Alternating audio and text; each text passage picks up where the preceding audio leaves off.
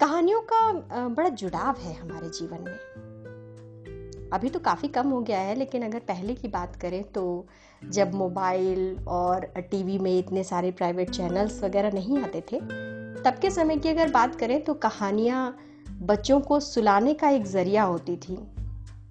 कुछ लोग कहते हैं कि लोरी सुनाते थे और कुछ लोग कहते हैं कि कहानियों की ज़िद होती थी। कि कहानियाँ सुनाइए।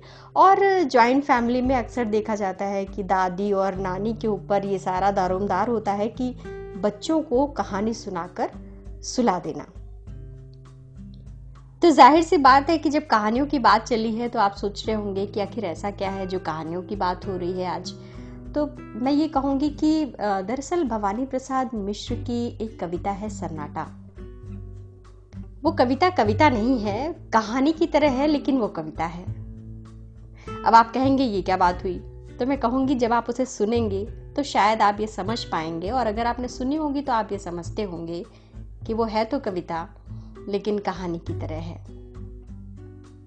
तो कहानियों से हमारा जुड़ाव रहा है। इसी बात को लेकर के मेरे जहन में ये आया कि ये कविता पढ़ी जाए, क्योंकि मौजूदा वक्त में कहानियों की जो एक प्रचलन था। वो शायद कम हो रहा है और उसकी ज़रूरत अब बच्चों को नहीं रहती कि उसकी जगह ले ली है मोबाइल ने, टीवी चैनल्स ने, कार्टून ने एंड सो ऑन और कहानियों की बात इसलिए भी क्योंकि ज़िंदगी में जब बड़े कभी निराश होते हैं और उनके जो माता पिता हैं, उनके जो पेरेंट्स हैं या जो उनके जो बड़े लोग हैं, वो उन्हें समझाते हैं कि जीवन में बहुत सारी चीज़ें ऐसी आती हैं, बहुत सी कठिनाइयाँ ऐसी आती हैं जो पहले भी लोगों के जीवन में आ चुकी हैं। जैसे कि मसलन आप कह लीजिए कि आप रोज़ी रोटी के लिए बहुत मेहनत करते हैं, संघर्ष करते हैं, फिर आपके ऑफ़िस में बहुत सारी लेग पुलिंग होती है और बहुत सारी पॉलिटिक्स का आप सामना करते हैं, आप हताश हो जाते हैं, या फिर आप अब काम कर रहे हैं और किसी तरीके का स्ट्रेस है, फाइनेंशियल हो सकता है या फिर पारिवारिक कुछ भी। तो उन सबसे निपटने का तरीका क्या है?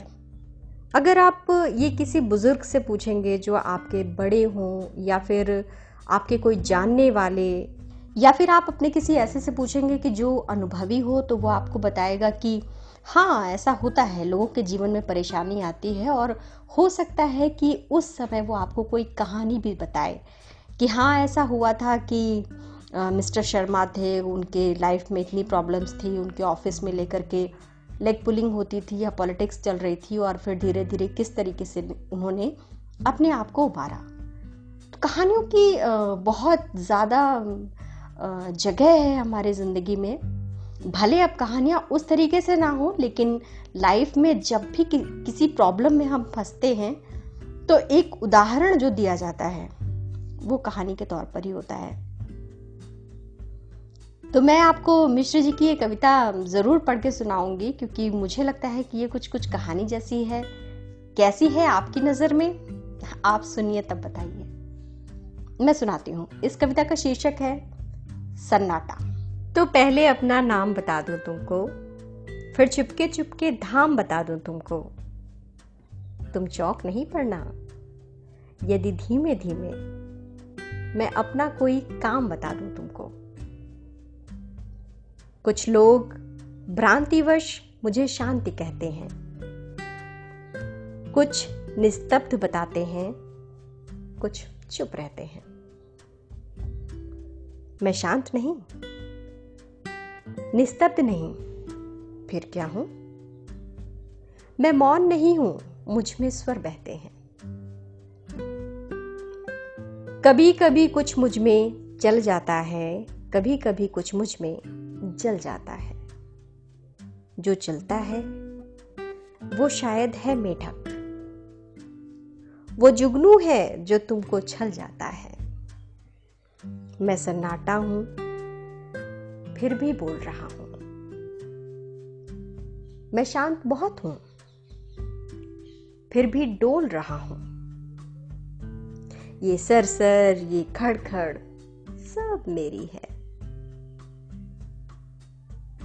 है ये रहस्य। मैं इसको खोल रहा हूँ। मैं सोने में रहता हूँ। ऐसा सोना, जहाँ घास उगा रहता है ऊना ऊना और झाड़ कुछ इमली के, पीपल के अंधकार जिनसे होता है दूना। तुम देख रहे हो मुझको? तुम देख रहे हो मुझको, जहाँ खड़ा हूँ, तुम देख रहे हो मुझको, जहाँ पड़ा हूँ। मैं ऐसे ही खंडहर चुनता फिरता हूँ, मैं ऐसी ही जगहों में पला बढ़ा हूँ। हाँ यहाँ किले की दीवारों के ऊपर, नीचे तलघर में या समतल पर या भू पर कुछ जनश्रुतियों का पहरा यहाँ लगा है। जो मुझे भयानक कर देती हैं, छूकर। तुम डरो नहीं, वैसे डर कहाँ नहीं है? पर खास बात डर की कुछ यहाँ नहीं है। बस एक बात है, वो केवल ऐसी है, कुछ लोग यहाँ थे, अब वे यहाँ नहीं हैं। यहाँ बहुत दिन हुए, एक थी रानी, इतिहास बताता नहीं उसकी कहानी। वो किसी एक पागल पर जान दिए थी थी उसकी केवल यही नादानी।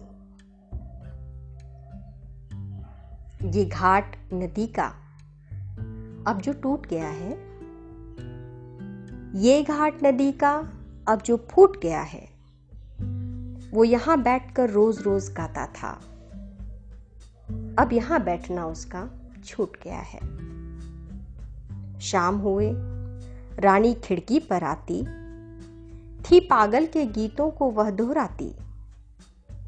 तब पागल आता और बजाता बंसी, रानी उसकी बंसी पर छुप कर गाती। किसी एक दिन राजा ने यह देखा, खिंच गई हृदय पर उसके दुख की रेखा। यह भरा क्रोध में आया और रानी से उसने मांगा इन सब सांझों का लेखा जोखा रानी बोली, पागल को जरा बुला दो। मैं पागल हूँ, राजा। तुम मुझे बुला दो। मैं बहुत दिनों से जाग रही हूँ, राजा। बंसी बजवा कर मुझको जरा सुला दो। वो राजा था। हाँ कोई खेल नहीं था। ऐसे जवाब से उसका कोई मेल नहीं था। रानी ऐसे बोली थी जैसे इस बड़े किले में कोई जेल नहीं था। तुम जहाँ खड़े हो, यही कभी सूली थी। रानी की कोमल देह यहीं झूली थी। हाँ, पागल की भी यहीं, रानी की भी यहीं। राजा हंसकर बोला, रानी तो भूली थी। किंतु नहीं, फिर राजा ने सुख जाना। हर जगह गूंजता था पागल का गाना। बीच बीच में राजा तुम भूले थे। रानी का हंसकर सुन पड़ता था ताना। तब बरस बीते, राजा भी बीते, रह गए किले के कमरे रीते रीते तब मैं आया। कुछ मेरे साथी आए। अब हम सब मिलकर करते हैं मन जीते। पर कभी कभी जब वो पागल आ जाता है, लाता है रानी को या गा जाता है, तब मेरे उल्लू सांप और गिरगिट पर एक अनजान सकता सा छा जाता है। एक अनजान सकता सा छा जाता।